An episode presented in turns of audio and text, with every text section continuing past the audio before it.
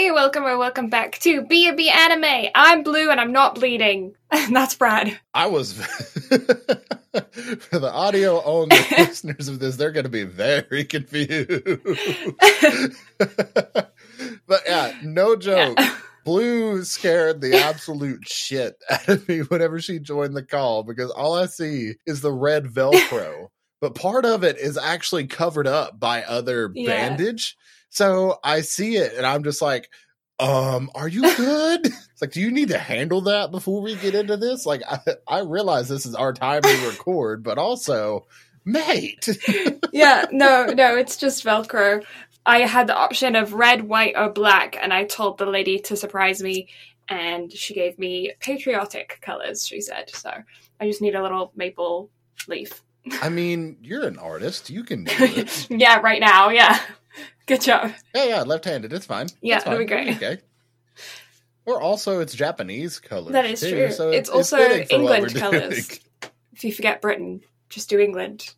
St George's Oh, Cross, yeah, yeah. yeah, yeah. That's a Yeah. thing. Yeah. Uh huh. I've got. I like- know my uh geometry. It's just the red middle bit. If the blue's Scotland, so if you get rid of the the Scotland Scottish blue, Wales doesn't get a flag. They don't get to be part of it apparently. But that's all the. Because isn't there Yeah. just isn't there just a dragon? Yeah, it's a it's a, right? it's a red dragon with green. I don't. I don't. no, I. I don't. I can't do math. It's fine. But yeah, uh, That's what I'm got a for. new plastic thing now. Yeah, she's a she's a cyborg. Yeah. Uh, notice the ASMR of the clacking of the cat. The Velcro. Ooh. Oh, that's some that's some good Yeah, ASMR. right? Just, Yeah. just right into the microphone.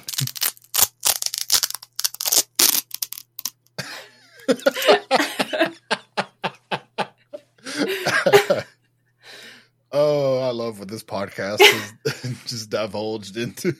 yeah, I can take it off and show you the wound if you want to see, but I don't know if you get grossed out. I won't get grossed out, but we should save that for after. The I was gonna say recording. video would get Because demonetized or whatever. Yeah. Like not that also, we're monetized I don't anyway, know how to like blur. Like I'm a fucking idiot whenever it comes to video editing. So we can we can do I that have- after. I think I have a picture of it. I can if I have a picture of it, I will text you the picture.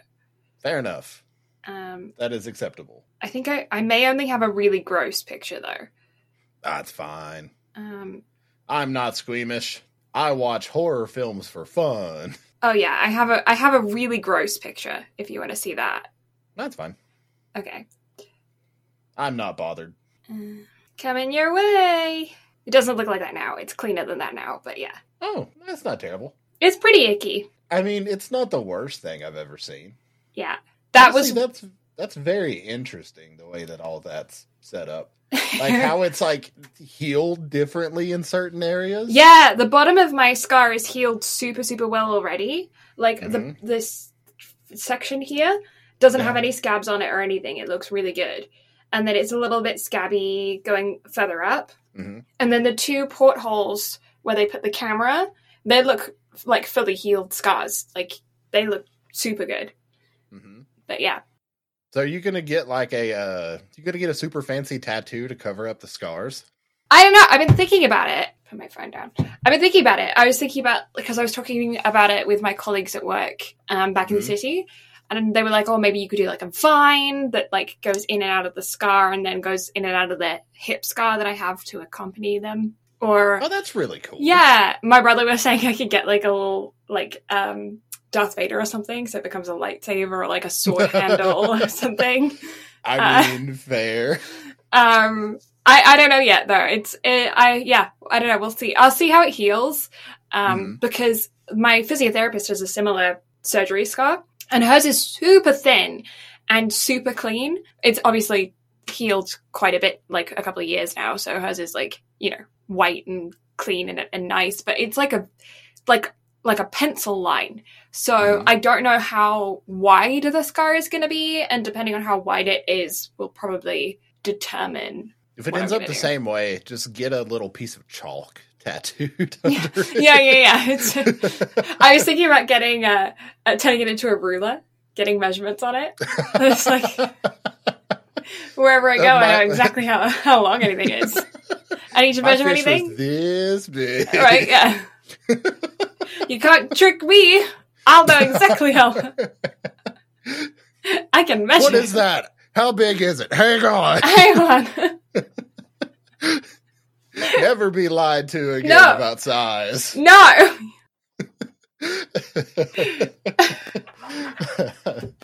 oh me, that's great. But yeah, um, healing super well. I can. I'm now doing finger exercises. I still have a lot of tightness in my last two fingers um, because obviously those tendons were the ones that were like moved, Yeah. so they could get to the bone. And uh, and so I have to like push down on these two fingers with five percent strength. So like barely even resting my hand on them. Just ah, to like just my hero. You've got Deku, just like I can only use five percent of my power. exactly yeah 100% um, to push down on those fingers and then i can hold things under one pound now nice. yeah So yeah you can pick up a pencil. yeah although not really i have to use this fat tube thing with a hole in it that i like stick the pencils through and then it's like a Oh. foam tube and then uh, i can grip onto that Because yeah. I see. i mean i can hold it like this but i can't put any force on it so Can't write with it. Oh, Yeah. that's fine. yeah enough. so but yeah still still no rotation um but looking healthy good. I have to do more scar massage because my scar is sticking. So i didn't know why i had to do scar massage. They just said you had to do it. I'm like oh, no. i thought it was like getting blood to the area or something. But it turns out that scars stick to the bone and so like the scar tissue. So you have to like move it around so that it doesn't stick so that then the skin is still like fluid when it's all healed. Otherwise it'll like end up being too solid and like not and it'll end up you'll end up like we have you ever seen those scars where like they they crease when a person moves they don't move with the skin Uh, yes, actually. I Yeah. Have. Okay, that makes Yeah. sense. yeah so it's to prevent that Interesting. Okay. Yeah. so that's why you do scar massage I have learned something today. yeah So I have officially had probably one of, well, definitely up to this point, the greatest moment I've ever had as a Concert? dungeon master. Oh no that's like the concert No, no, that is Tuesday. So that is literally. around okay i didn't know this is go next I'm, week I'm okay so excited. I'm so fucking pumped for that. But no, so I've had my greatest moment as a dungeon master up to this point. On Tuesday, we did a one shot just to kind of gauge our friend group's interest in actually doing an in person campaign to see Mhm. if some of the people would actually be interested because I've never tried D and D before. Mhm. And so during that process, um, like we went through like a whole combat slog. There was eight of them playing, Mhm. and so I had them all create level three characters, or some of them I made characters for because they've obviously never played. So I just you know took their input on what they wanted and then just crafted their character for them. You know, the blah blah blah bullshit. Anyway, so I faked a campaign of like them traveling and have them get ambushed at night. And so we went through like a massive combat slog. And like it took a while. Like that whole bit of combat, I think, took over an hour. Mhm. But we got all the way through it. And for one, um, I rolled incredibly poorly. I cast a fireball that could have wiped out almost all of them. A fireball cast has the potential of, at the lowest level, you can cast it doing 48 damage. I did 13. I rolled terribly. but so I ended up not killing any of the characters. Our bard killed our rogue. oh, yeah.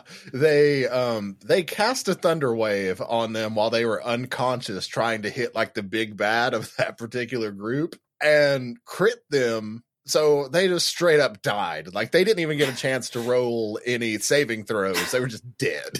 oh, oh no. it was it was bad. Which granted, that rogue did not have a lot of health at all, so it was it was not that great. But yeah, just straight up killed them in one fell swoop. That Oh. was interesting. But so the the thing that got me is that like finally the most inexperienced person at the table, our um worship leader at church, it was his wife that literally got roped into playing. Like I literally just had like spare character sheets that came with one of the D and D sets that I bought.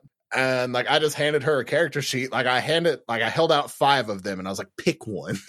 so they just picked out a random one. And she just so happened to be the one to get the last hit on the big bad of the group. And so like just that final, like, how do you want to do this? and like with that like she you know tried to explain how she wanted it done and then i reach across my little dm screen and reach out to the little figure and flip it back to like flip it over and the entire table just exploded like everybody was like yeah, yeah.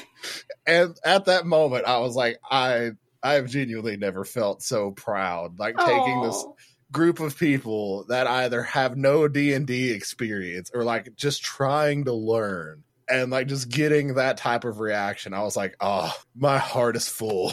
Oh, that's so good. Like, like, that's one of the greatest things I could have ever have hoped for. Like that was so good. Yay! So yeah, that was that was so much fun. I I can't wait to play more. I've been in just such a D and D mood easy. Yeah. I just like did that and then put too much pressure on my pinky. Yeah. I was like, eh? but yeah, no, that was oh, that was so good. I'm I still feel like I'm riding the high from that because I was just like, oh, it's so good. Yeah. But no, it was fun. I enjoyed that a lot. I'm just I'm having way too much fun with D and D here lately. Yeah. So... No, it's good. It's really good that you're getting super into it and like you haven't been DMing. I mean, like what, like five sessions? Like how many have you done now? like something like that. Yeah, like yeah. five sessions total. And some of those online. Mm-hmm. So like I'm slowly like getting more comfortable like in my DMing shoes with like crafting like how I want to do things and like how to make things run. Mm-hmm. Now, granted, I I will say I did fudge that encounter just a little bit because mm. I grabbed a random uh, card out of my pack of um, like creatures and NPCs packages that have like a zero to some sort of amount of challenge rating. And so that's just what I made the big bad. But I was like, 200 health. No, I'm going to cut that down to like 70.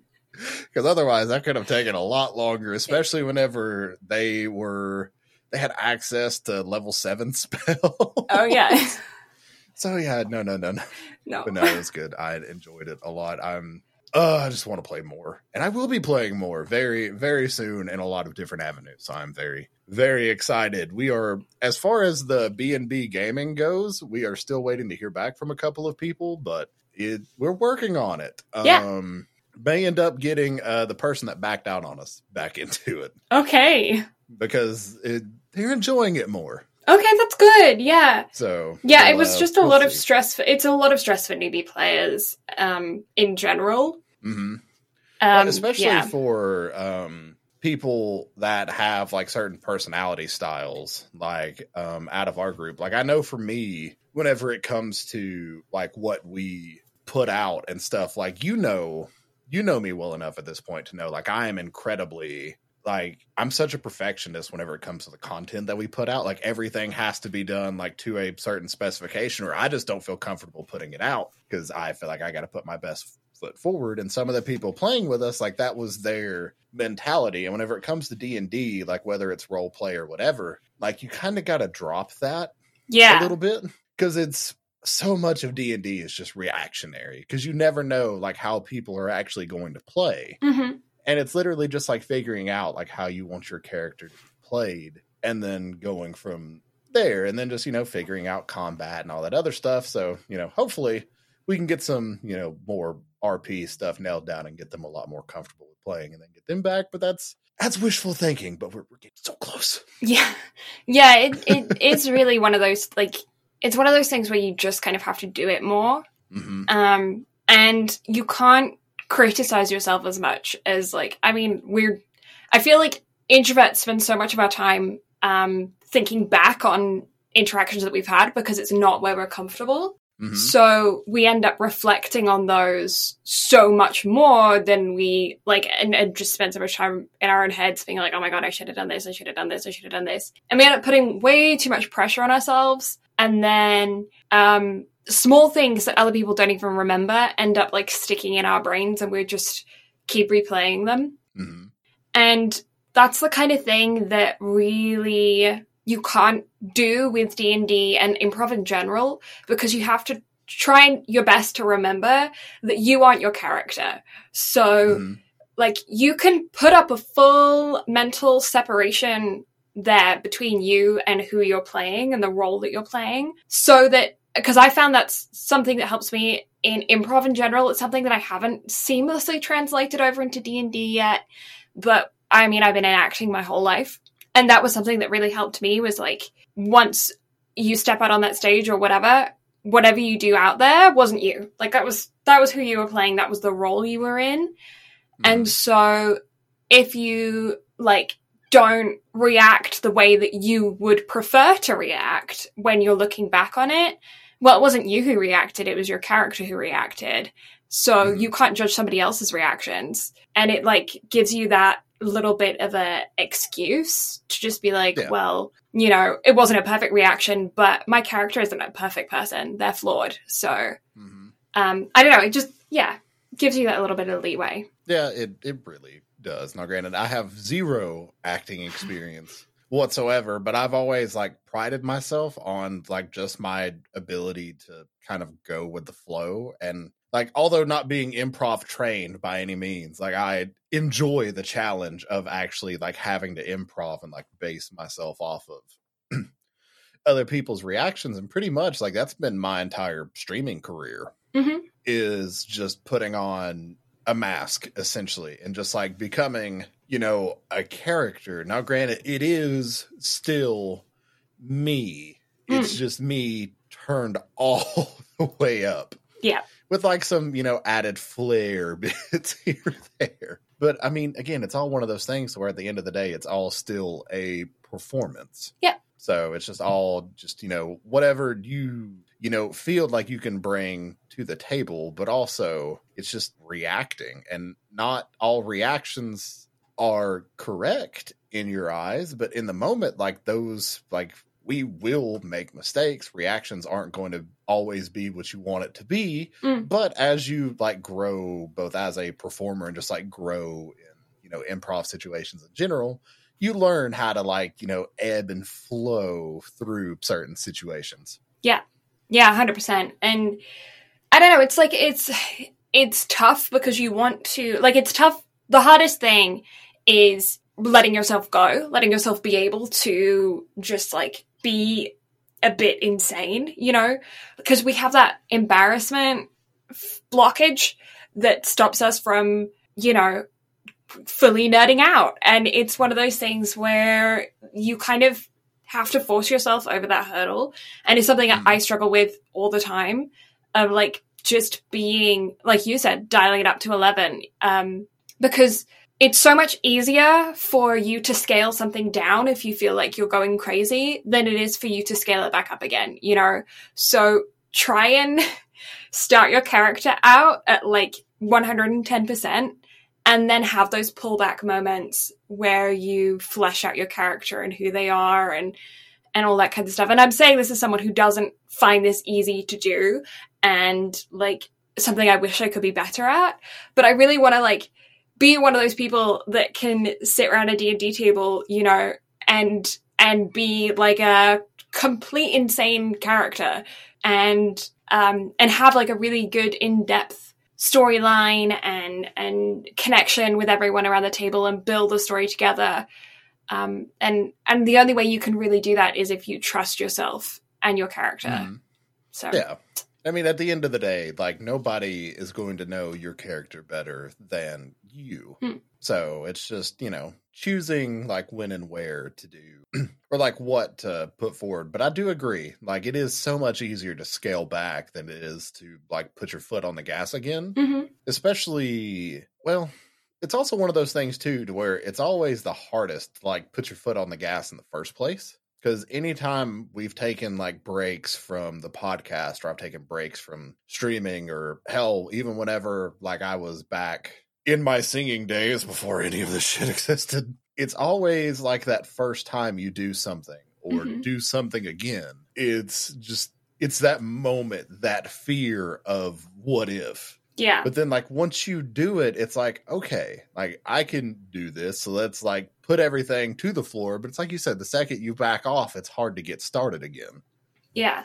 So sometimes you just gotta you just gotta take the leap.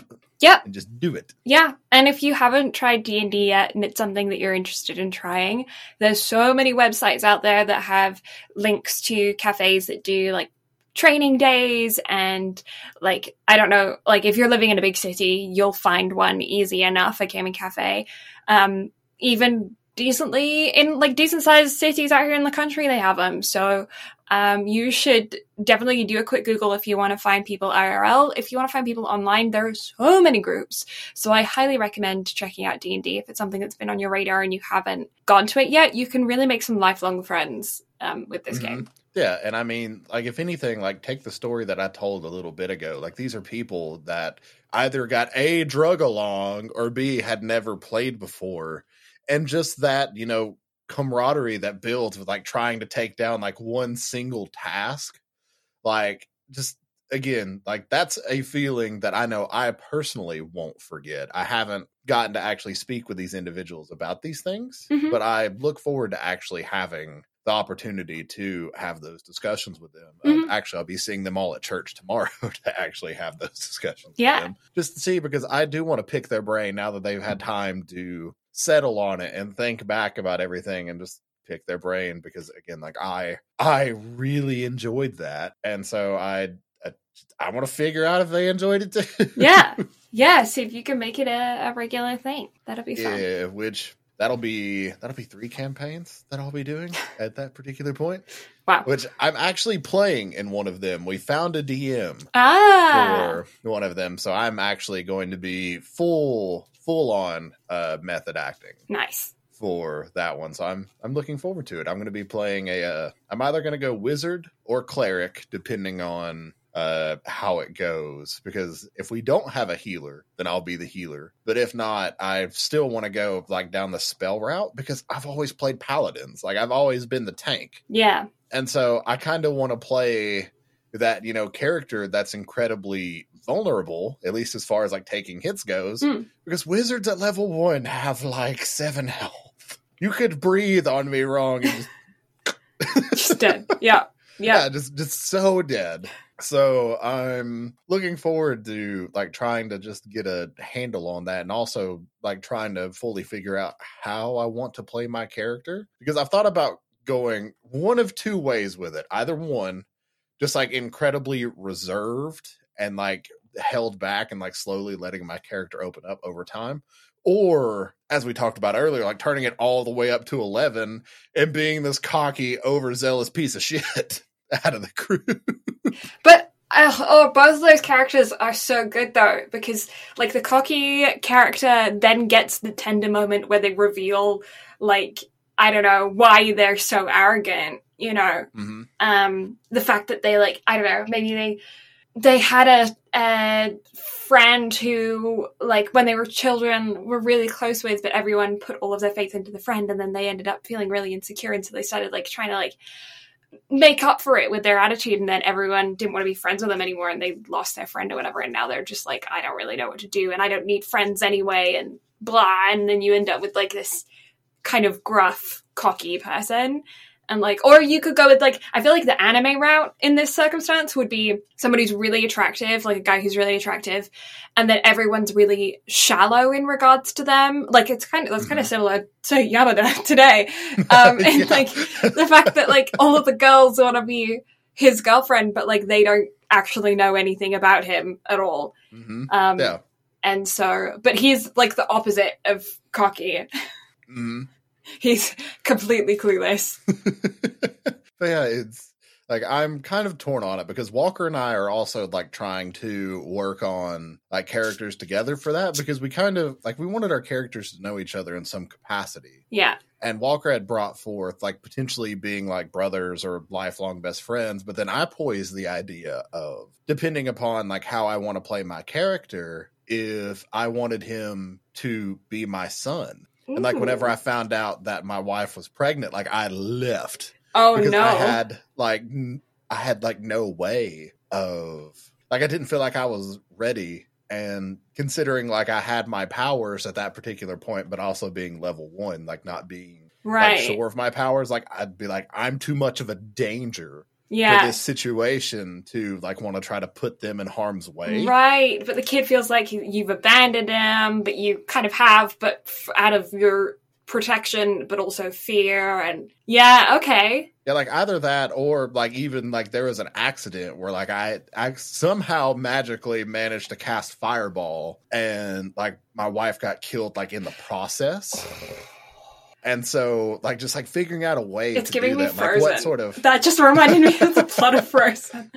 uh, I don't know where I drew this inspiration from. That, that very well could be a possibility, like somewhere in the dark recesses of my mind. You just want to build a snowman. I, I do want to be Yeah. a snowman. Yeah. Unfortunately, I can't do that in the south, so I'm gonna have to. I'm gonna have to make a trip up north Yeah. at some point if I want to build a snowman. I was gonna say you probably won't have much luck out here either. It's too dry. We get dry snow. It doesn't stick to itself.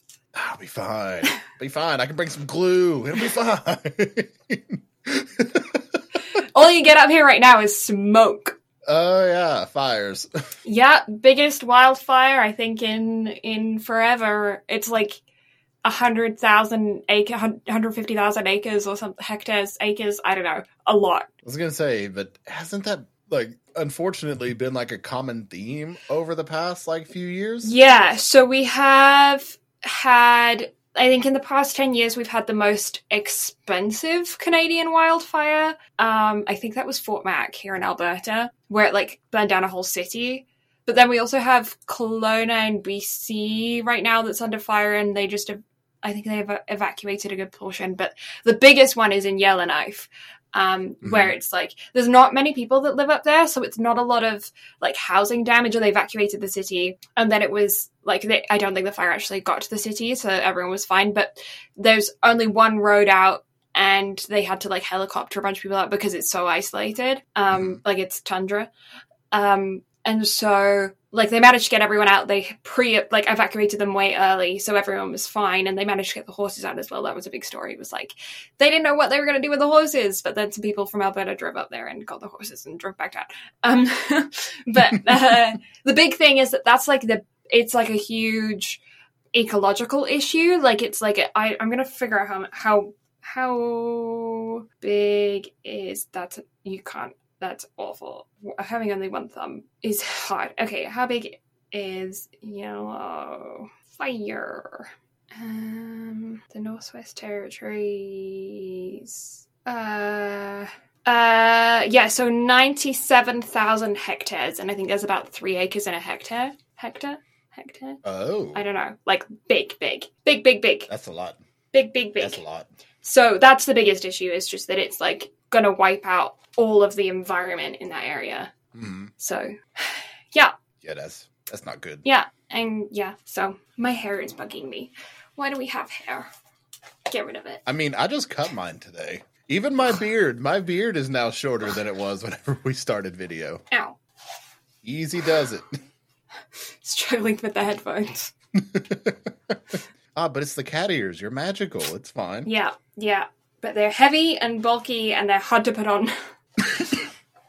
I still need new headphones. Mine are mine are slowly dying more Oh, and no. more. oh no. We'll be sitting here talking, and then like I'll just hear ringing in one of the uh d- d- d- things. Sides. I can't do fucking one. Oh, it started again. Oh. But yeah, I I hear it and I'm like, um, okay, I'll get a new one soon. I promise. Maybe. At some We'll, point. uh, we- we'll see. Yeah, yeah, it'll be fine. I, I got this. Uh, oh. um but yeah, speaking of paladins and good looking people, My love story with Yamada Kun, level 999. uh anime titles are getting longer and longer and longer, I swear. they, they they really are. We haven't we haven't done anything like incredibly ridiculous yet, but we're we're getting there slowly but surely. Yeah. Uh, do, do, do, do, do, do, do, Um. So, my love story with Yamada Kun, a level 999, or other English title of Loving Yamada level 999, was initially a manga written by Mashiro. It began publication on March 7th of 2019 and is running to present for a total of 7 volumes. However, if you want to read it in English, you're stuck until January of 2024. That's whenever the first volume will be releasing in English officially. Officially. So if you're like me, and yeah, yeah, you can you can read it elsewhere. We don't we don't condone it, but oh, I love the video feature and the fact that we could just make subtle shit like that, like. yeah, we don't condone that at all. Absolutely hmm. do not read or watch things for free. Yeah, Don't- definitely, definitely does. I I absolutely do not do that. Absolutely not. No, no, no, no, no. but yeah, so you can uh which I really want to collect the manga for this because I don't want to wait because I really fucking enjoyed this. Spoiler. Yeah, it's really it's it's good. it, it, it, it was very good, but anyway, we'll we'll get to that shortly. but yeah, so um the anime was directed by Morio Asuka, Asaka, something like that. I don't know. I can pronounce things. Um, had its original run from April 2nd of 2023 through June 25th of 2023 for a total of 13 episodes. Now, for those who are wondering why I left out the studio, it's because it's the studio that has a tendency to leave out second seasons. Um, Madhouse Yeah. Um which is the reason Blue will never be getting her second season of that one rugby anime that we watched yeah, that I that I can't remember. all out. Yeah, yeah, that one. Had to go through the files then for a second. Because I was sitting here looking at all the stuff that they've done, and I was like, hmm, I don't see it. So Yeah. I'm just going to put it on Blue, and hopefully she can figure it out. Yeah, it was all Oh. out. Funnily enough, they did do um, My Love Story, which is initially what first comes up whenever you try to search for this anime. yeah, if you just look up Yamada, it comes up way faster. yeah. Um, yeah, you can watch this on Crunchyroll, and it is rated APG thirteen, which is an accurate rating. It has its main characters are high school, college age, like um, eighteen to twenty. So um, it it fits within that range, but it's also appropriate for a slightly younger audience. I think PG thirteen fits it quite well. Um, yeah. the basic premise is that uh, Akane, who is I'm gonna say our main character over Yamada. Yamada is the love interest of the main character more so. It follows Yeah, it's kind of like co main characters, but it's definitely pretty much all from uh, Akane's uh, point of view. Yeah. She has recently um, been broken up with, and she had um, started playing this um, RPG to kind of get to know this boy that she liked, and she was with the boyfriend, and so they were playing games together, and she got really into this RPG. So, anyway, she ends up making friends in this guild, and it's kind of about them meeting up IRL, forming relationships with each other, like friendships and relationships and everything. And then um, her and Yamada, who is like this, he's a, a pro gamer, but he plays um, FPS uh, shooters for like that's what he does professionally.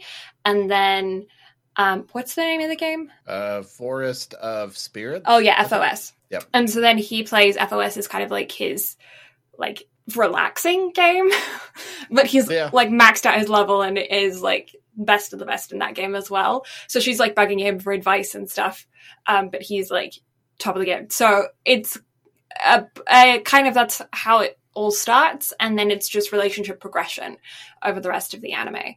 Um, it's a it's a, a rom com, um, very nerdy. Actually, has some interesting kind of um, lessons that are like hidden within the anime that I think are really like good lessons to have. It's there's some it's a fairly shallow anime in the sense that like it doesn't cover like incredibly heavy crazy topics, but it does have some like depth to it and I enjoyed it a lot for that. Oh yeah, absolutely. Um yeah. Yeah. So we got maths, or are we just holding off on maths? Um I was going to do maths but writing is really hard right now. So there is no maths because I Perfect. I can't- All right. I'm not a calculator kind of gal. I like, I mean, for basic stuff, but like when I'm trying to do the, I need to write it out as well, you know. So Mm, calculators. I'm just in the habit of writing it out, and then when I can't, I find it, I have to visualize it. I don't know. Uh huh. Yeah. Yeah. Sure. Yeah, I don't know. I don't know. I have to I see it. I don't know either. I have to see it. Okay. Oh my god. oh my god, I have to like. Ah. What the hell? What the hell? It's been When are we gonna have our like door back here episode? Like what the hell? We need to. Um, I blame teachers because teachers always made you write things out, and then when you're at the point where you just need to use technology, you're in the habit of writing things out. Just use You technology. see, for me, it just kind of depends on like for one, like if I can write it out, I'll write it out until it comes to division because then writing out division is stupid. I never learned how to do long division, um, so I divide strangely, but it works. So See, I know how to do long division. It's just I hate it. that was a the that was the one thing that was skipped in my education because when I emigrated, I was ten, right? So I went Uh-huh. into first year of middle school here because I skipped a grade, so I was a year younger than everybody else. Um, because English curriculum is harder, but we had gotten to the point of like studying how to do long division there because we had spent some time in geometry and algebra and stuff, and so we'd kind of skipped over long division. Strangely, I don't know how the English curriculum works, but it was like I don't know, it was weird. So I'd never done it in England, and then it was like last year of elementary here. So it was in the year that I skipped. So then I ended up not doing it here either. And so then I, it was like on my we had in grade six and grade nine. There's like a government exam. I think they're called like PATs or something, where it's like they they're doing it as an assessment. Um, provincial assessment test, I guess. PAT. There you go. um, and uh, and so it was on my P- grade six PAT, but I failed that section because I didn't know how to do it. I was like, and nobody taught me in grade six because we were supposed to have already learned it in grade five. So still don't know. Never learned. we um we learned that in third grade. Really? Yeah, learned cursive and learned multiplication and division. I knew like division. one like. I did like because we did like multiplication tables and stuff, and then you would just do division by the that kind of thing. And I knew shorthand division. I just never learned how to do the long thing where you will write yeah, it all where you put the where you put the number and then the bracket thingy and then Yeah. in there and then No, I don't know like, how to do. like break it down step by step. Yeah, I don't know how to bring it down because in the UK, what I was taught was they called it short division, um, so uh, an abbreviated version of long division, where you just do it up here and then you write the little three and you carry it across, very similar to how you do multiplication, where you or subtraction, where you carry it across. So I learned how to do that, but I didn't. I never knew how to bring it down, and like I didn't know what the steps were, so I couldn't do like decimal places or like really complicated ones because you need the visuals for that. So Yeah. I would get to a certain point and then I would get stuck. Ah, I see. Yeah. And then by that point we were using calculators in class, so I didn't give a shit. And yet our teachers were like, ah, you won't always have a calculator with you, and yet now we have these fucking things with us everywhere we go. Yeah. Yeah. Me sitting here with my dress up darling background, if that'll focus. Focus. I have trees. Oh, that was me. Come on, focus. Oh, I have a moon. Oh, That's our current moon. Every time I just hear moon, now all I think of is a silent voice with just moon. Moon? Okay. It's like I love you. Moon. No. My brother saw the Aurora Oh. Borealis yesterday. He took a picture of it. It was really Oh. cool. Fancy. Yeah. Look at your brother go. Look at him go. Walking home Look at at 1 a.m. from the liquor store and seeing the Aurora Borealis. He works there, by the way. He doesn't live there. I, I was more concerned of I was like walking home Yeah. from the liquor store at 1 a.m. But then I was like, wait, it's not winter yet. No. I got real concerned No. for a minute because I remember that you're back in Alberta. I was like, wait, no, it, it it's just September. It's fine. I mean, it snowed this day, September 2nd, two years ago, but it's 30 degrees today, so hot. oh, okay. Yeah. I was like, hmm, I'm the this is not freedom units. 30 degrees for me is very, very cold. no, hot. Uh, What is 80? it, like 75, 80 ish, somewhere around in there? 76. I don't know. Hey Siri, what's 30 degrees Celsius in Fahrenheit? 30 degrees Celsius is 86 degrees Fahrenheit. Oh. Holy shit, that's hot. Yeah. 86. For Canada, Sweet. hot. Uh, yeah, very, very warm. About as hot as you get. What's the temperature here today? Because now I am curious.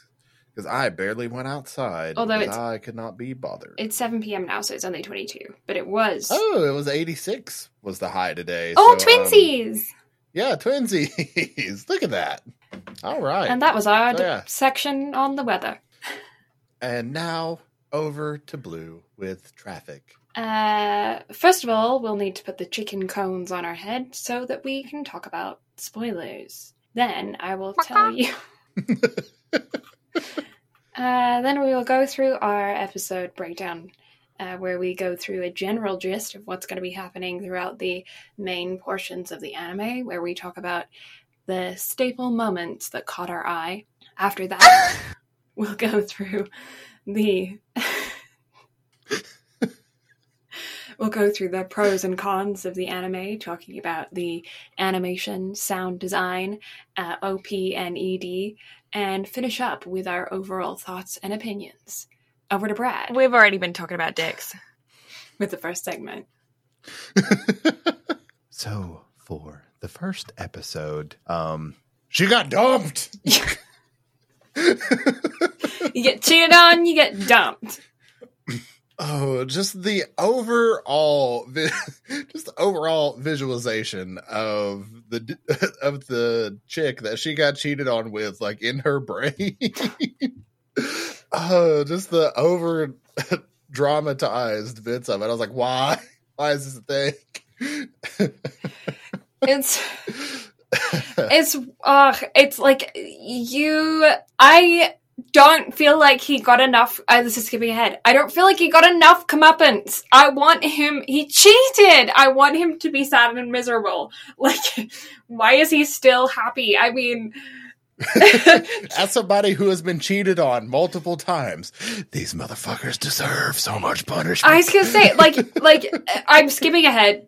We already have to spoiler chicken hats on, so I'm assuming that you've watched the whole season. But like Yamada having that moment where he brings back the bento boxes and he's like, I just wanted to check on her and everything, and he's clearly doing it to soothe his own anxiety of like, did I fuck with her real bad and like I've fucked up this person for life or whatever because cheating is one of those things where it really destroys your trust for a long period of time. Like like it's not something that like i think there's this social uh, expectation that if you get cheated on you just move on to the next person. It doesn't really last with you but it really is one of those things that will impact relationship after relationship that you have because you just once you have that distrust in someone that you really cared about you can't build that back up again very easily. It takes a lot of hard work, and even still, you're never going to be completely that level of naive almost again because your body has now gone into protection mode, you know?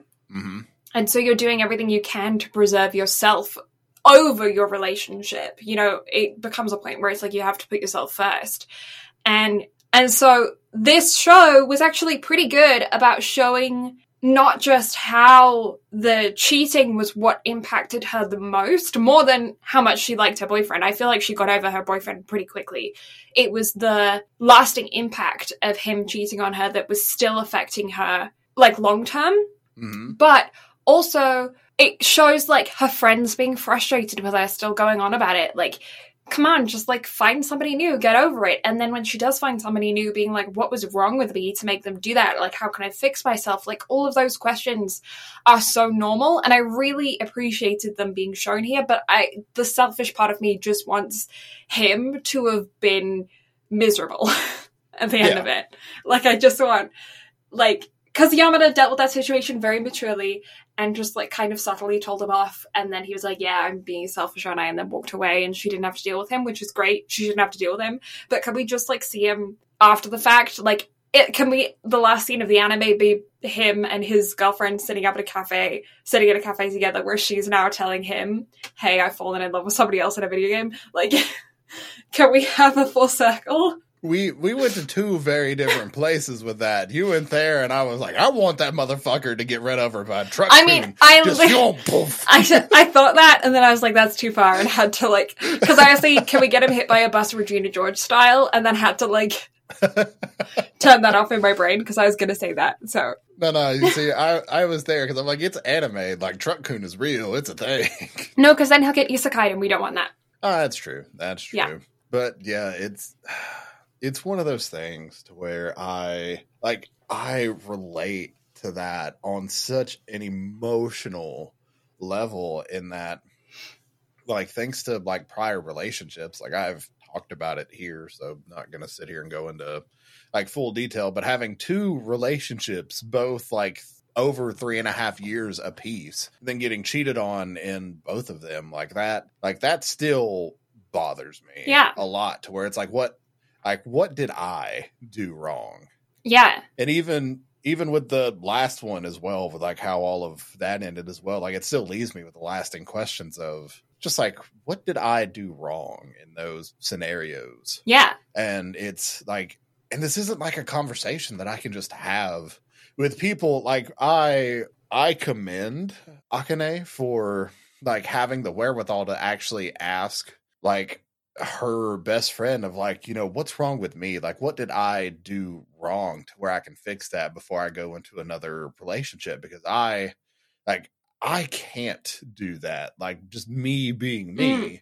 Like i know that there are people that i could go to but i also i have a wherewithal enough to like know the answer to that question. And it's not like even with that foresight like i know like what they would say is correct because i can 100% guarantee the answer is just going to be like you didn't do anything wrong that was their decision and like they're the ones that fucked up and it's like i realize that but also like that still doesn't help like what i feel yeah, yeah. Because logic and our actual thoughts and feelings are two very different things. So you can be very logically, like, understanding of your circumstance, but still Mhm. emotionally be like on a completely different page. And Mhm.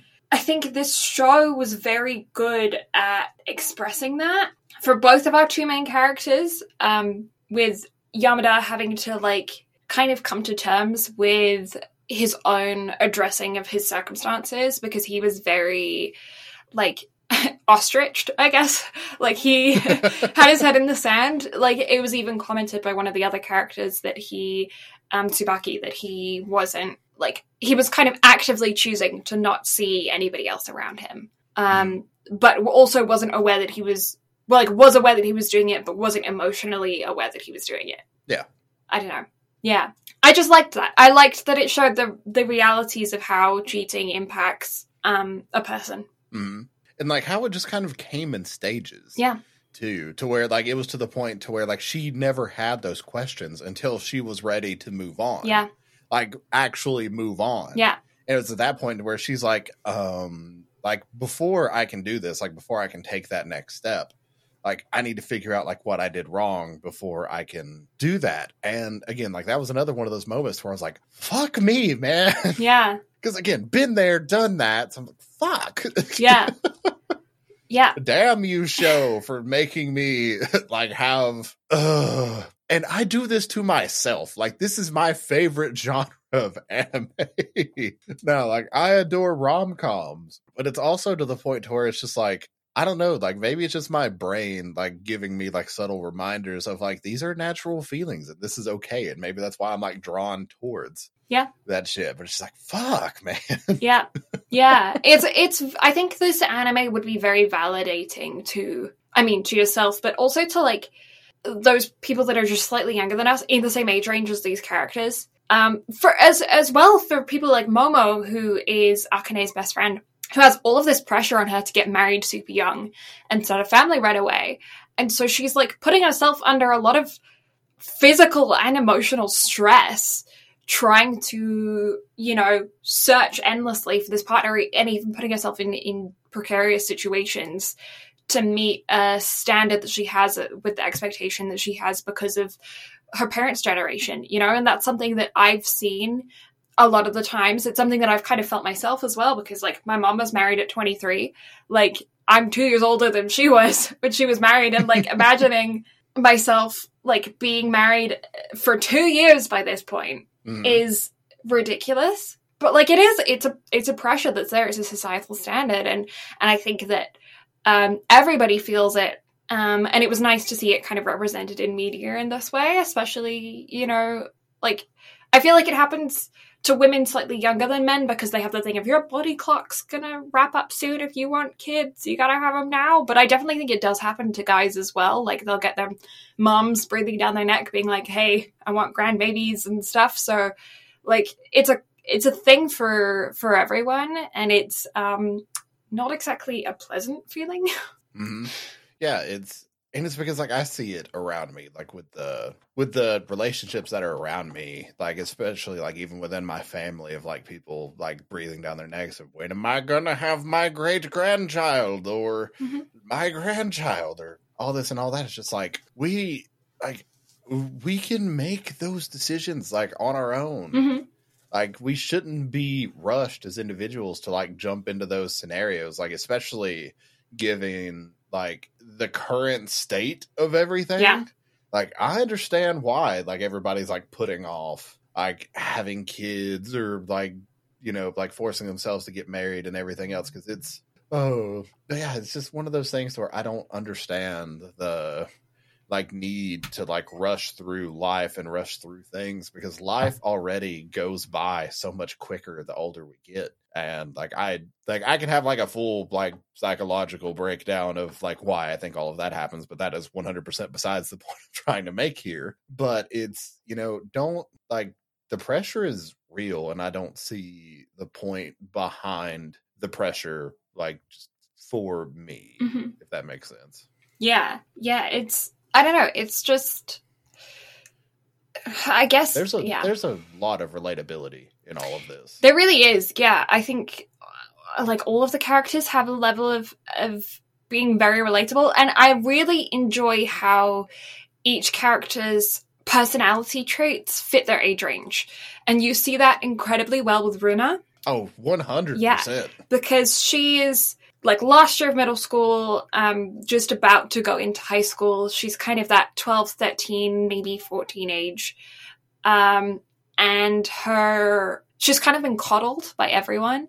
But uh, she then is very, like, she's also been very isolated from her schoolmates. So she doesn't really know how to socially interact with anybody else. She doesn't have any friends, um, IRL friends. She is um, kind of an extroverted introvert. She like has been around a lot of people that are her brother's age and so doesn't really even like know how to interact with people her own age but also is still very much her own age so she's got this level of like maturity but also being incredibly immature because she hasn't grown with her peers but has kind of jumped a stage and so she's missing like this foundation underneath mm-hmm um, yeah. within her social interaction. And so you see her becoming like really jealous and then doing um, uh, like bullying, bullying uh, because of it. But like what she's doing is like has real world consequences, but is something that you would see from a middle schooler. But she hasn't quite got the like. There's a, there's a a gap there that she's not. She hasn't learned the the safety thing, the real world consequences. Yeah. Um, and she like she kind of started to get that mm-hmm. with the Akane bit. Yeah. It's just she like she needed to have that moment of like, oh shit, that's a problem. Yeah. Now, granted, she's still like it was one of those like one step forward, two step back things. Yeah. But it's still like a step in the right direction. Yeah. So I I really want to see like how her character grows mm-hmm. through all of this because it's now, granted, like I think her character is there more for like comedic relief mm-hmm. than anything, because her like immature rants are like for the most part funny. but again, like there's still things like that that can be learned from. So there's my brain fried. no, yeah, I get what you're saying, and um, and I think a lot of those things that can be learned from her character are how we as you know 20 somethings react to preteens and teenagers. Um, yeah. Because that was kind of, I feel like the main. There was there was two sides to this. If you're uh, on the PG thirteen side and you are watching this as a thirteen year old, you probably will learn more from Runa's story. But as someone our age, we're learning more from Akane's response to Runa. You know, Um, Yeah. So like, and like that situation was super sketch, and I wouldn't have handled it the same way that Akane would have. Um, the, because of the just to give some context to everything that we're talking about right now. Uh, Runa set Akane up on a date. They were assuming that they were going to go together and go get coffee, and and they were like going to try and get to know each other a little bit. And then Runa doesn't show up, but in her place, she sets up a super fan of her character um, online, and or well, of her brother's older her older brother's character online, and he's a super fan and obsessed, and he ends up following um, Akane into the bathroom, believing that she is the character of Runa's older brother, um, Eita, and uh, it kind of cuts there, and we don't see anything else except like him rattling the lock on the door, and it's very, very sketch. Then it goes to Yamada and Eita um, rushing over to try and help her and save her, and then turns out that it wasn't that big of a deal. And actually, like he was creepy, but he wasn't that creepy. Um, but still, it was a very tense episode. That was the most like actual danger that any of the characters Yeah. were in throughout the show. That was the the like the only thing that I could consider really triggering, other than cheating, uh, to do with the the show in general. And I don't know. It was it was one of those. Yeah, it was definitely one of those things where Runa had to. Uh, she, I don't know. Like I just wanted to shake her and be like, "Oh, "You could have gotten her in some serious trouble." Oh yeah. Yeah. Which I mean, again, Ada could have handled a lot better, but also we don't truly know like how it was handled either. Yeah, Like it, it was a lot left up to interpretation. Like we see that Runa definitely learned from that experience. Yeah. but it's like still like no, that's bad. Yeah. that's very bad. Yeah. Yeah. So that's kind of her as a character. Uh, I guess Yamada. we haven't really spoken about him much. So yeah, he's a high school senior, the equivalent of third year, about to start his university entrance exams. One thing that I did find interesting with this storyline is that Akane is older by two years. I feel like she's in her second year of university. Maybe like I I got the feeling that she was nineteen. She- I think and it says at one was point like she's somewhere between like seventeen to eight. I think he's 18, 19, because if I if I remember that It doesn't specifically have the ages listed, so that's why I'm like I'm not sure. But I definitely feel like it's senior in high school, sophomore in college type thing. yeah, it's like Like I feel like there's a two year age gap. that's that's what I'm feeling as well. Um, which is I I feel like it's 18 and 20. If I it, that's how I would put it in my Yeah. head, Mhm. and I thought that was fine. I feel like it's kind of two or three years is kind of the max you can get with the high school thing. Yeah, yeah. Um, but uh, she's still a college student. She's still a student. Yamada is living alone, very independent, um, and like, yeah, I don't know. Like it, that seems very normal. I mean, especially in anime, it's just like, all right, boy main character, he lives alone.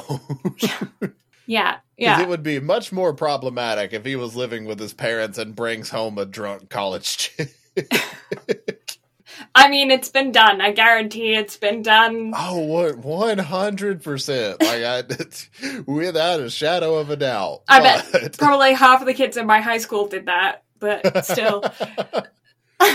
oh, yeah it it like she's not she's in that stage of college where she's not taking her classes seriously so like first or second year I mean, she she wasn't taking her classes seriously, but she was taking her studying seriously for Yeah. the most part. yeah but she went She to at like least two did her classes studying. Yeah. then she was sick for like over a week, so she Yeah. definitely missed all of those classes. yeah oh, but I can relate to skipping classes just to play video games. I, I didn't do it to play video games but i did definitely do it just because i didn't feel like going in Uh, I feel like mine was probably a mixture of depression and like hyperfixation on whatever game had just come out. Yeah. But Yeah. yeah, I'm, I'm definitely blaming depression for a lot of that because as soon as that kicked in, I was like, fuck school, man. this was a great excuse sorry i can't come to art class my wrist hurts I mean that that is a phenomenal excuse, Right. especially considering like you were in chronic pain Yeah, over that. yeah, yeah. And then they were like, "Oh, your canvas isn't big enough. Make it bigger." Like, Do I have to? It hurts. It hurts. Fuck you. I'm actually sitting next to some of my homework. Oh, Yeah. I've got like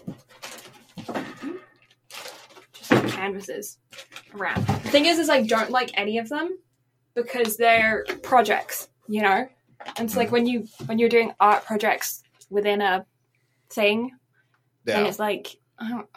I mean, Oh. it really is one of those things to where, like, all of the commission work that I've ever done, like back whenever I was drawing for other people just for Mm. shits and giggles, like, I don't, like, I hold no emotional attachment to stuff like that. But the stuff that I've done purely, like, for you or for us, like, that's the stuff that I love Mm, and I take like great pride in, but shit that was transactionally done, or even the stuff I did with my like one art class in high school, like I I have no attachment to that shit. Like I could give two fucks what happened Yeah. with any of that. So I I get that. yeah, yeah. It's like I had this really big four foot by four foot canvas where we were learning how to paint on a square because it changes the perspective of everything, and like squares are unnatural and you know art class stuff. And um and so I had this giant painting, and they were like, if you don't take it home, we're just gonna recycle the canvases and wood and shit. And I just didn't take it home. I was like, there you go, it's yours.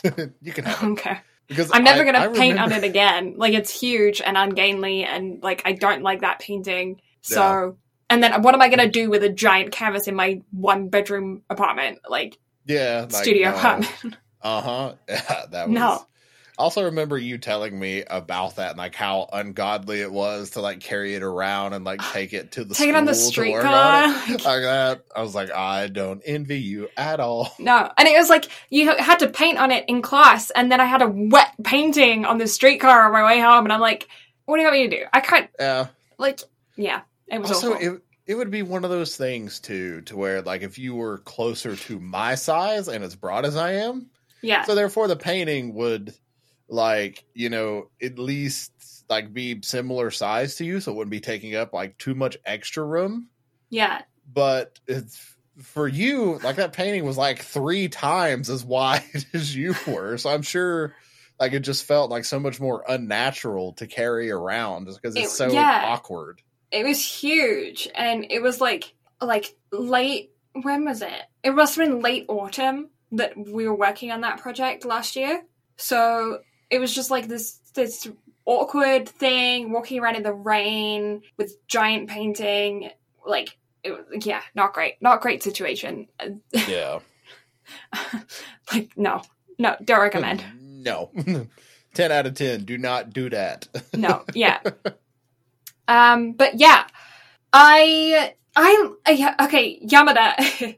Somebody in the comment section described him as having ultimate riz and i agree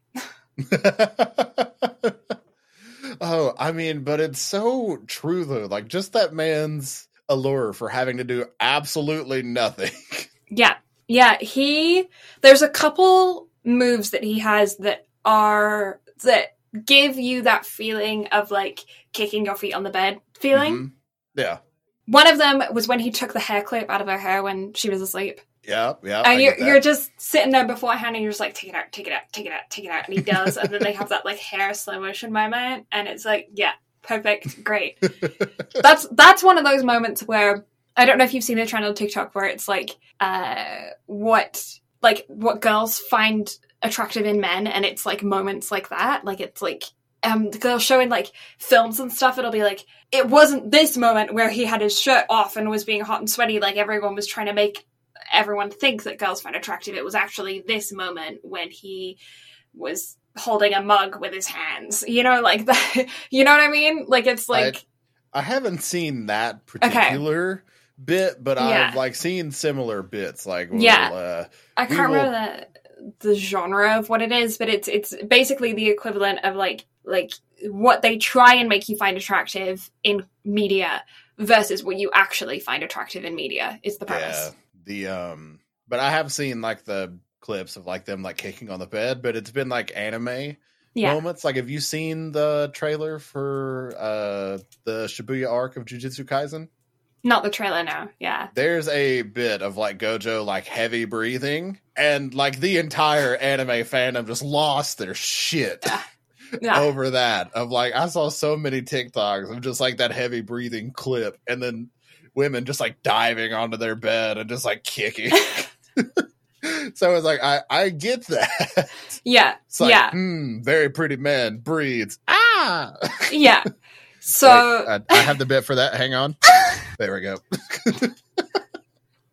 so the hair clip moment, then you have the um slams like she's leaning on the door, he closes the door and locks it moment. Yeah, that was the first one that stood out in my mind whenever you were talking about that because the neighbors were outside being loud as shit, plus Yeah. the dog. So he's like, "Ka-thunk," and then locks it. It was whenever he locked it to where I was like, oh. Yeah. yeah. Uh, absolutely that moment.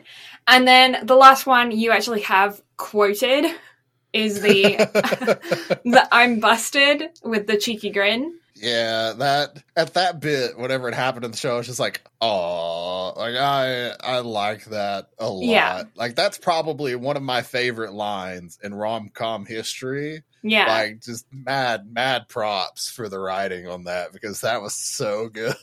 Yeah, yeah. So those like, and there there are other moments as well, but those three were like the standout moments to me while watching the show. Where I was like, okay, that's that's freaking cute. Like that's Yeah. That's a that's a moment where like if that happened to any girl I know, they would lose their shit. Like that's Yeah. like peak romantic moment. Yeah, one hundred percent. Like I get that. Um, yeah. Also, second couple to ship Momo and Eita. Yeah, like I, I definitely get that. Which I think like that's an official ship, whereas Akane and Yamada have actually sailed. Yeah, they're like that they're one's long gone. they're sailed. But yeah. also that meeting between Momo and Eita, like in episode twelve, where she's like, "Hey, I'm looking for a husband. You're attractive." that is that is one hundred percent how I saw that go. yeah. Yeah. like they're going to like officially meet, and then she's gonna be like, "Hey, I'm looking for a husband. Marry me." Oh, but I get it. Like they would be cute together. I Like, think they would be I 100% Could go for that. Yeah. And then Strawberry Man. That man just such. Yeah. He's fucking adorable. Yeah. Yeah. Until he no, goes I into a dungeon, and then he got very scary very quickly. Just being a Oh. character that's like this big as well is so amusing. oh, you have to zoom all the way in just to see. yeah, like that perspective in the anime where it's like it's showing the arrow, but there's literally nothing on screen, and it's like micro level. It's just like it's so good. I, I enjoy stupid little bits like that. yeah, me too.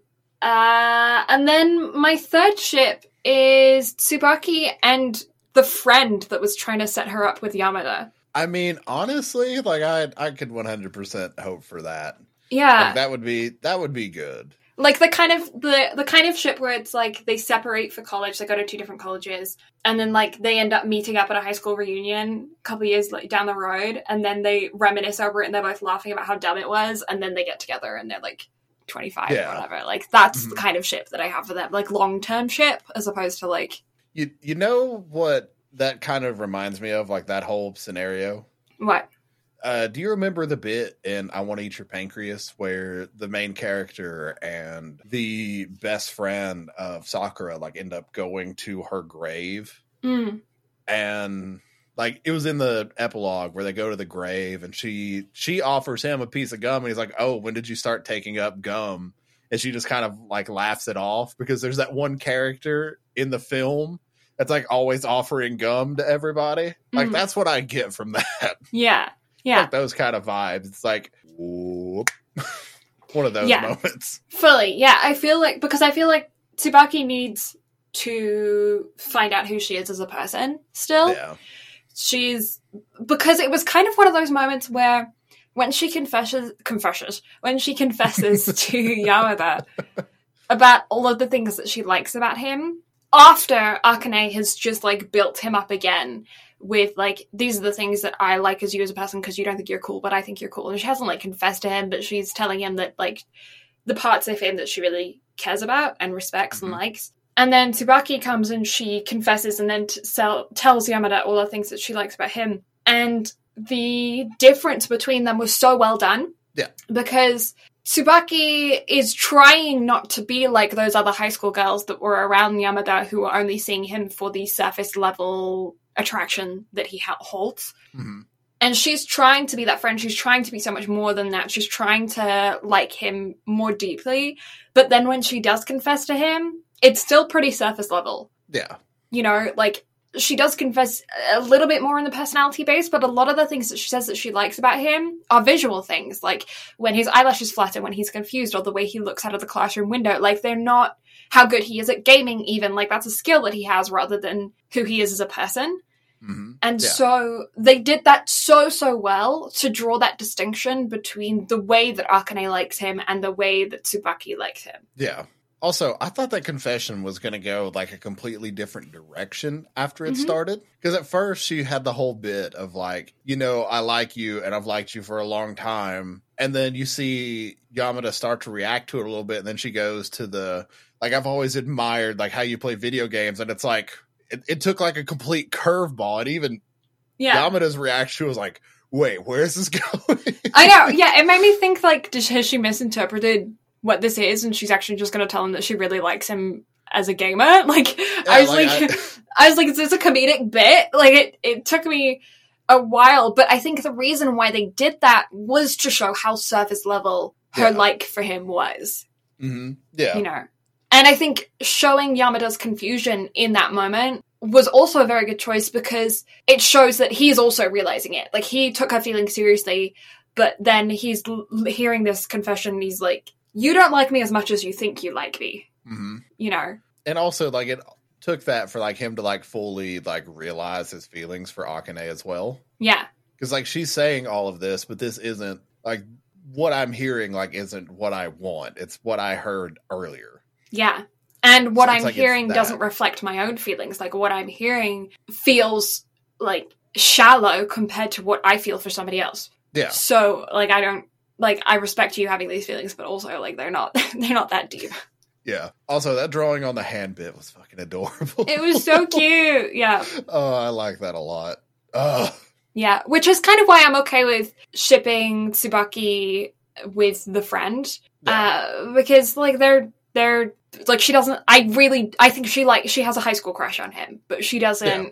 she doesn't she's not in love with him. yeah, Puppy love. Yeah. It's one of those things where she will grow out of it. and She'll find the person that she's meant to be with. But I, it was for her like a really good character growth moment because even though we didn't know her for very long, like Mhm. her actually being able to take those steps to like you know get out of her comfort zone to that extreme hmm like that like that's a huge amount of growth for an individual that's not used to doing things like that especially with just like how like shut off and reserved she was with everyone else so i think there's definitely a lot of room for her to grow whenever it comes to that type of things and being able to move forward past that Yeah, fully, fully. Um yeah, I just I really want the boyfriend to just I if we get a second season, I want the ex to like be hit by a bus. That would be great.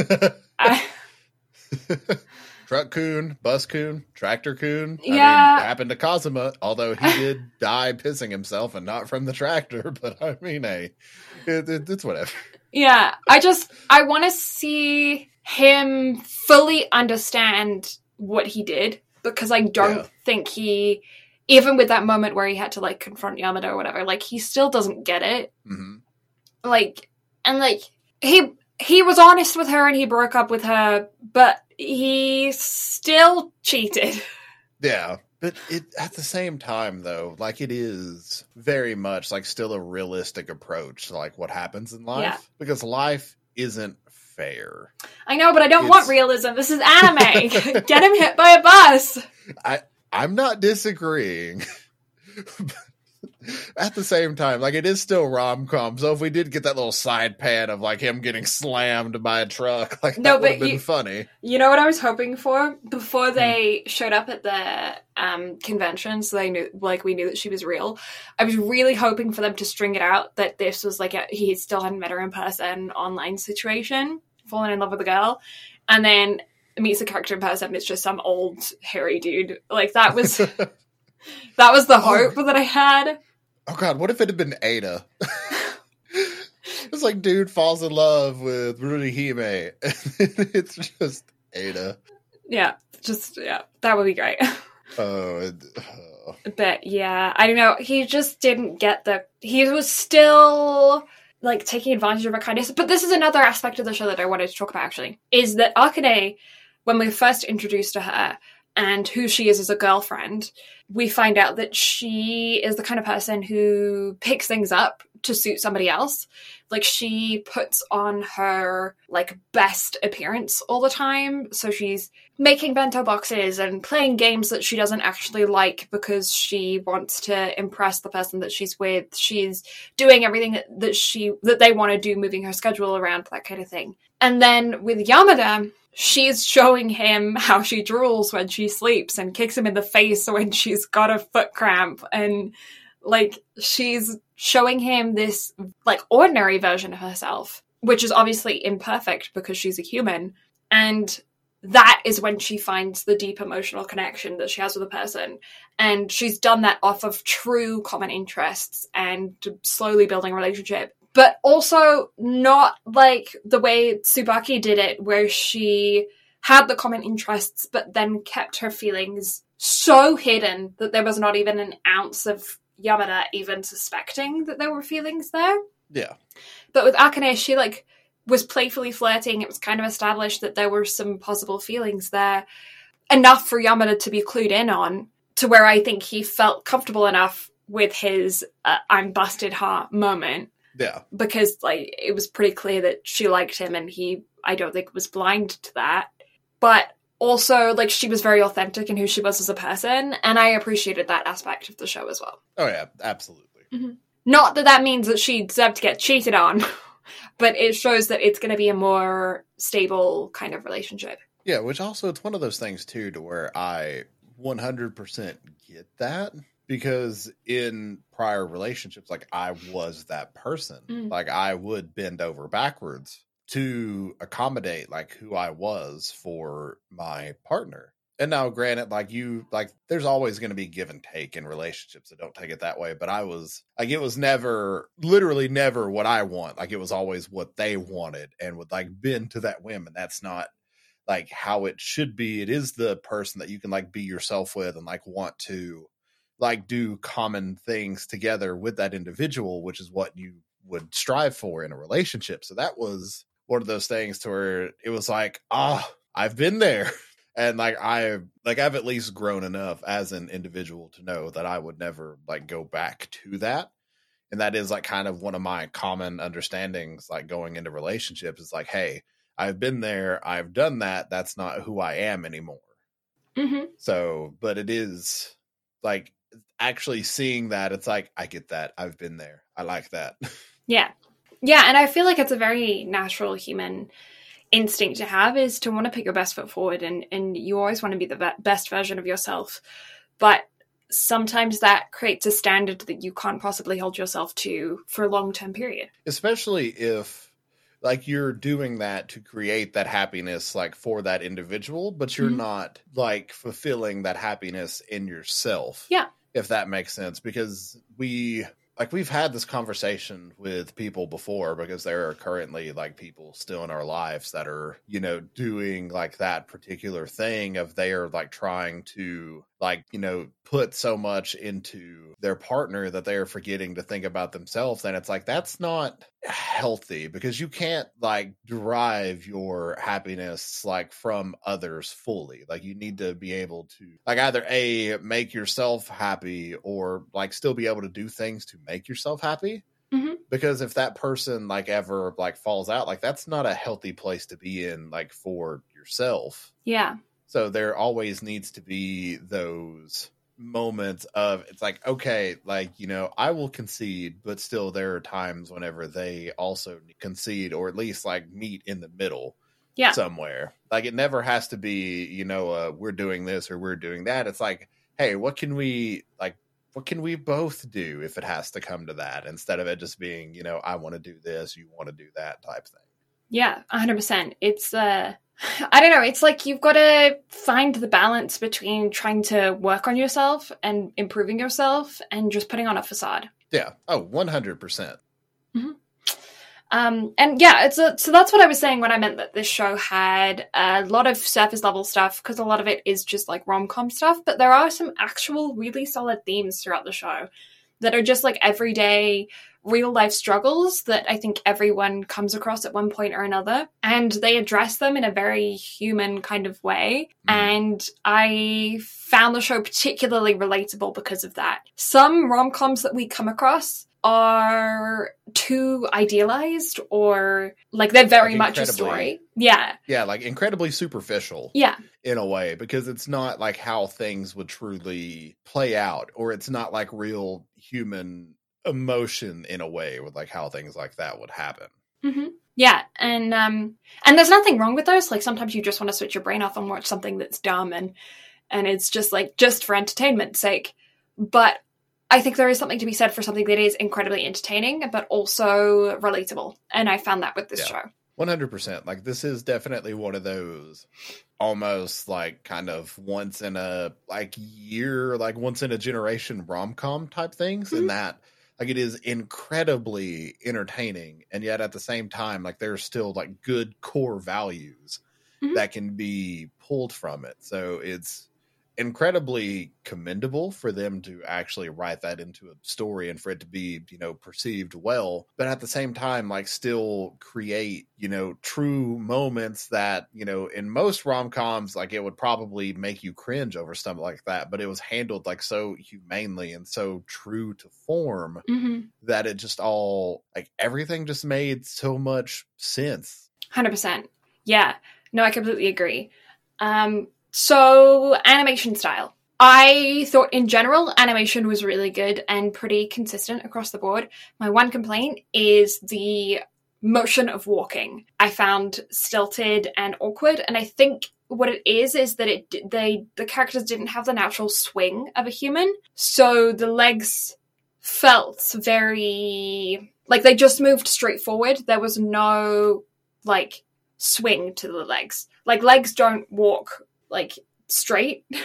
you don't walk Yeah. like that. There's like a, a overlap, not necessarily like run, runway model where they're like crossing their legs in front of each other, but there is like a swing of the hip that happens. Yeah. And uh, it felt stilted because they hadn't quite figured that out yet. And I get that there is like it's a it's a drawing, but I've seen animations done where they've mastered that a little bit better. So it would be my critique was just that I was watching that and that felt awkward. Well, for me, it's one of those things to where I've seen a lot of stuff that Madhouse has done. Mhm. And I know that they like to rely on 3D model backgrounds that they draw over in a 2D style. Mhm. But you see a little bit of it in this with the way that the camera pans on some shots to where like you can 100% tell it was done in a 3D environment Yeah.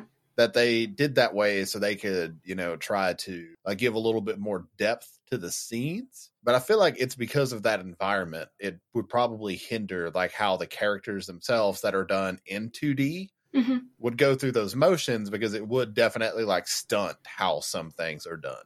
Now, yeah. this could be incredibly asinine on my part because again, I am not an animator. I don't know these things. It's just things that I've picked up from watching and seeing like how Madhouse does a lot of their stuff. yeah.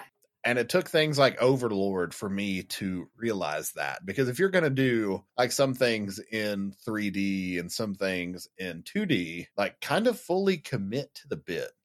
Yeah, I think that's definitely part of it. And I and that makes a lot of sense because it was less noticeable in male characters and I think what made it so noticeable in female characters, specifically in Akane, was the fact that she is most frequently shown wearing heels Mhm. and when you wear heels, that swing becomes more obvious because your heel toe motion is way stronger. Obviously, your heel is bigger. You know, I think even guys that wear boots understand that, like, you know, when you put on a pair of boots with a chunkier heel, like your heel toe becomes more of a heel toe as opposed to a fluid motion, you know?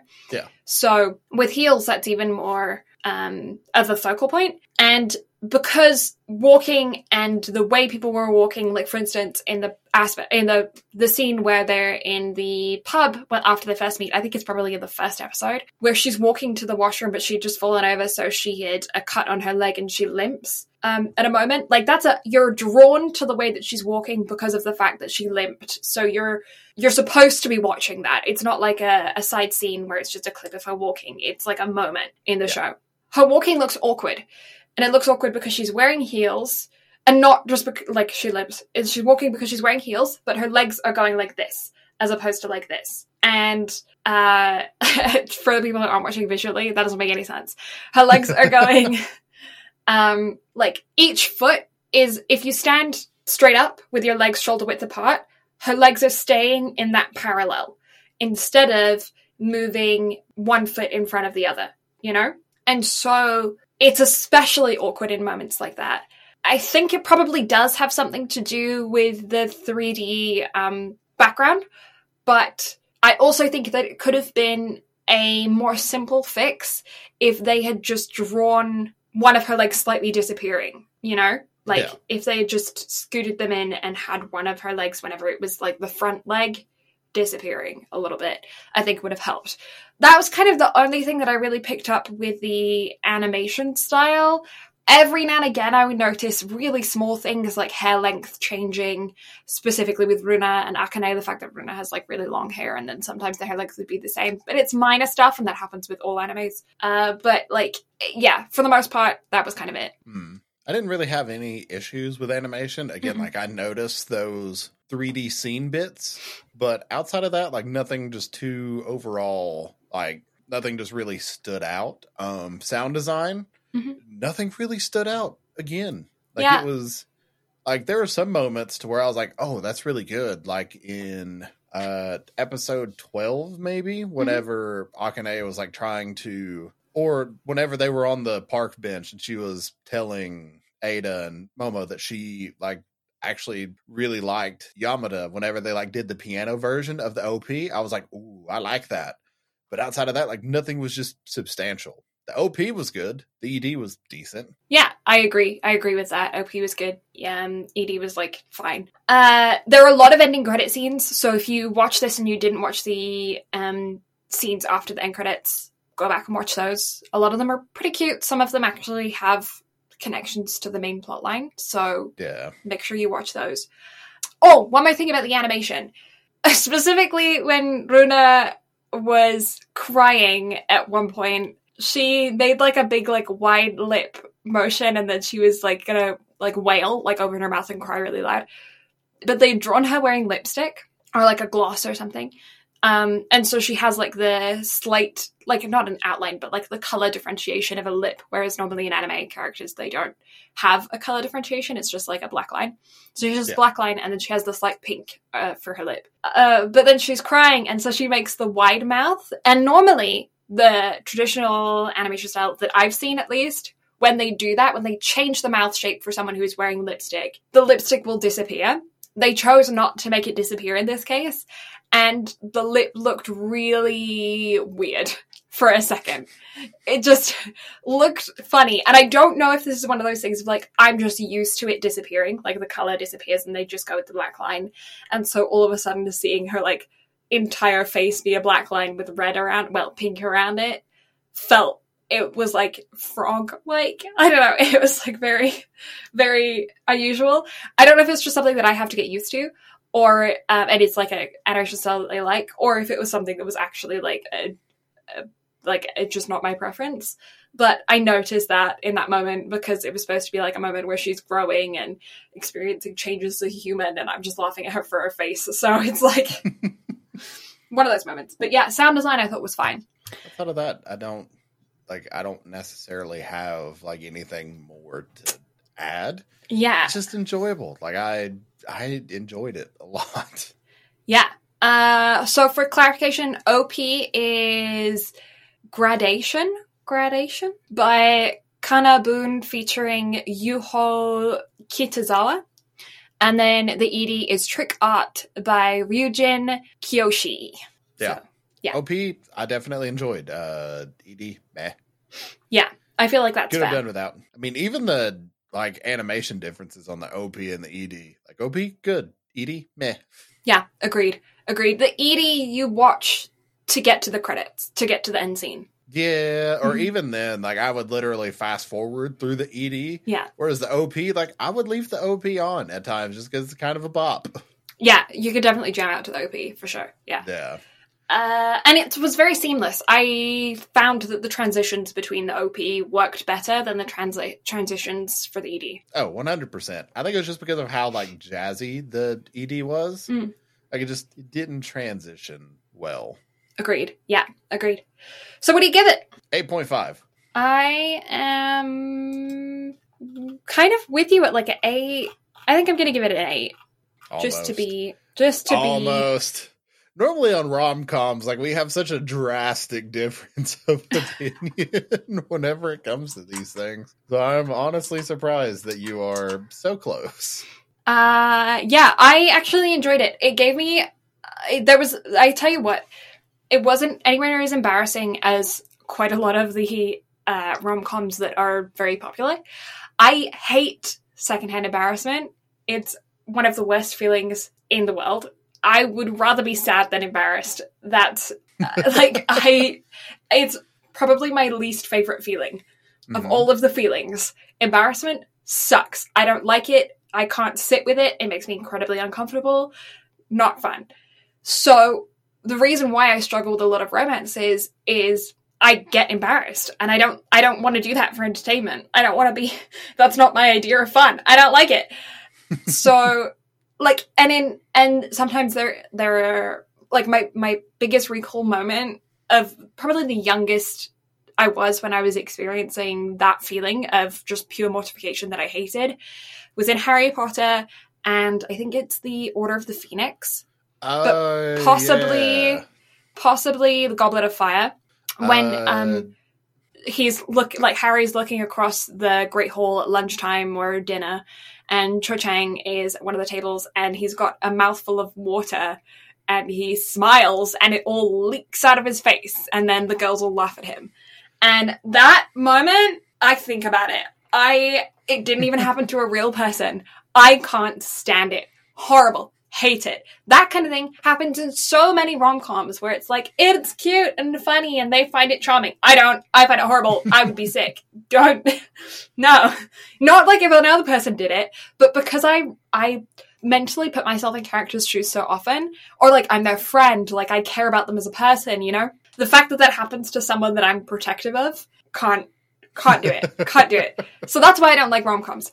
This show doesn't have those kinds of moments mhm. it's a very deep emotional connection that these two characters have, but they don't put themselves in situations like the only time where any of the characters could possibly feel embarrassed is kind of really at the beginning when they're establishing everything when you don't really know them as a character so you don't feel embarrassed for them because you more feel sad for them like with Akane and getting cheated on and then putting herself in the situation of going to the convention and like just torturing herself because of all of the feelings that she's feeling. Like there is a level of embarrassment there of like, oh hun, why are you putting yourself through that? But it's less embarrassment and more like compassion.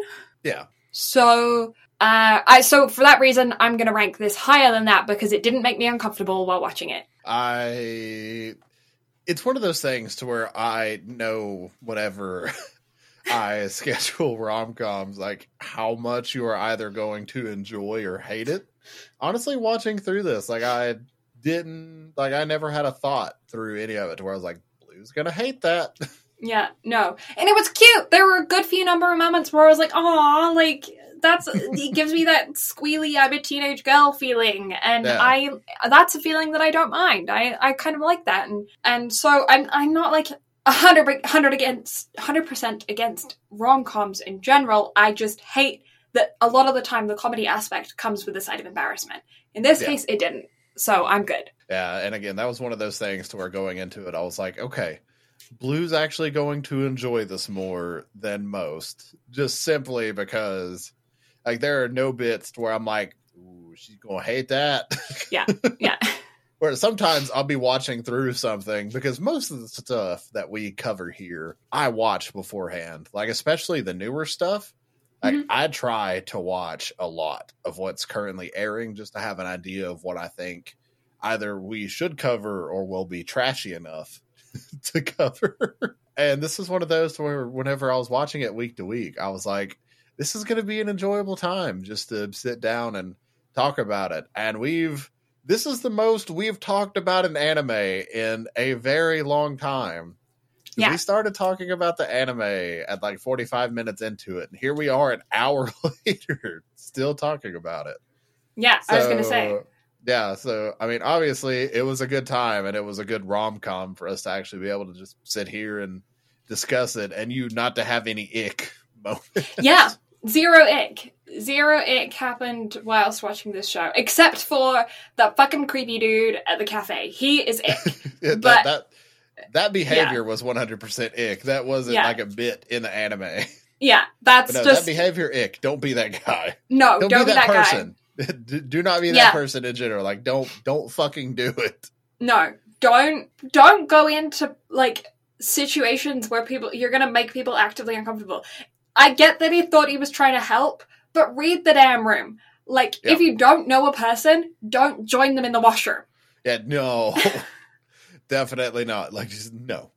Yeah, like Ugh. yeah. Yeah, um, no. but yeah, enjoyable time though. Very enjoyable. Ten out of ten. Uh, cannot wait for a second season. yeah. I hope there is a second season. Yeah. Mhm. Uh, socials, uh, BNB Anime, literally everywhere, or Blues Yeah. Lavenders, or Brad Carter Gaming, or Brad Garrett VO. Just you'll you'll fucking find us guaranteed. Um, more TikTok content coming soon, so look forward to that. We'll post the shit on the socials, so you'll you'll find us. Um, yeah, This clips Uh, from this will probably be on the TikTok. yeah, I'm gonna have fun with this one because we've had some really good we've had some really good bits. Yeah, uh hell might just turn like some of the bits into like their own separate like youtube videos too just for giggles. Who knows? I don't fucking know. Yeah. i'm terrible at this. B and B Um, talks D and D. yeah youtube bit.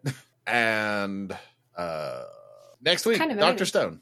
Ah, yes, science. yeah science. Uh blue humored me this week. So uh i humor her. And by i humor her i mean we both fucking love dr stone so it's it's gonna be fun looking forward to it because i honestly i haven't seen anything past the first episode of season three i was gonna watch it week to week and i was like you know what i know dr stone i just want to experience this with my best friend so we'll Yes. just we'll watch it through for the first time together and just talk about it. Yes, Yeah. such excite. yeah. Um, Yeah, and next week you'll be hearing about Brad's concert experience. I'm so excited. it's so so very excited. Uh videos will be up on the Instagram, guaranteed. Might be on TikTok. I don't know, probably not, but definitely on the Instagram. Yeah. Yeah. Uh thank you all so much for listening. We appreciate it. Catch you all next week. Love you. Bye. Bye.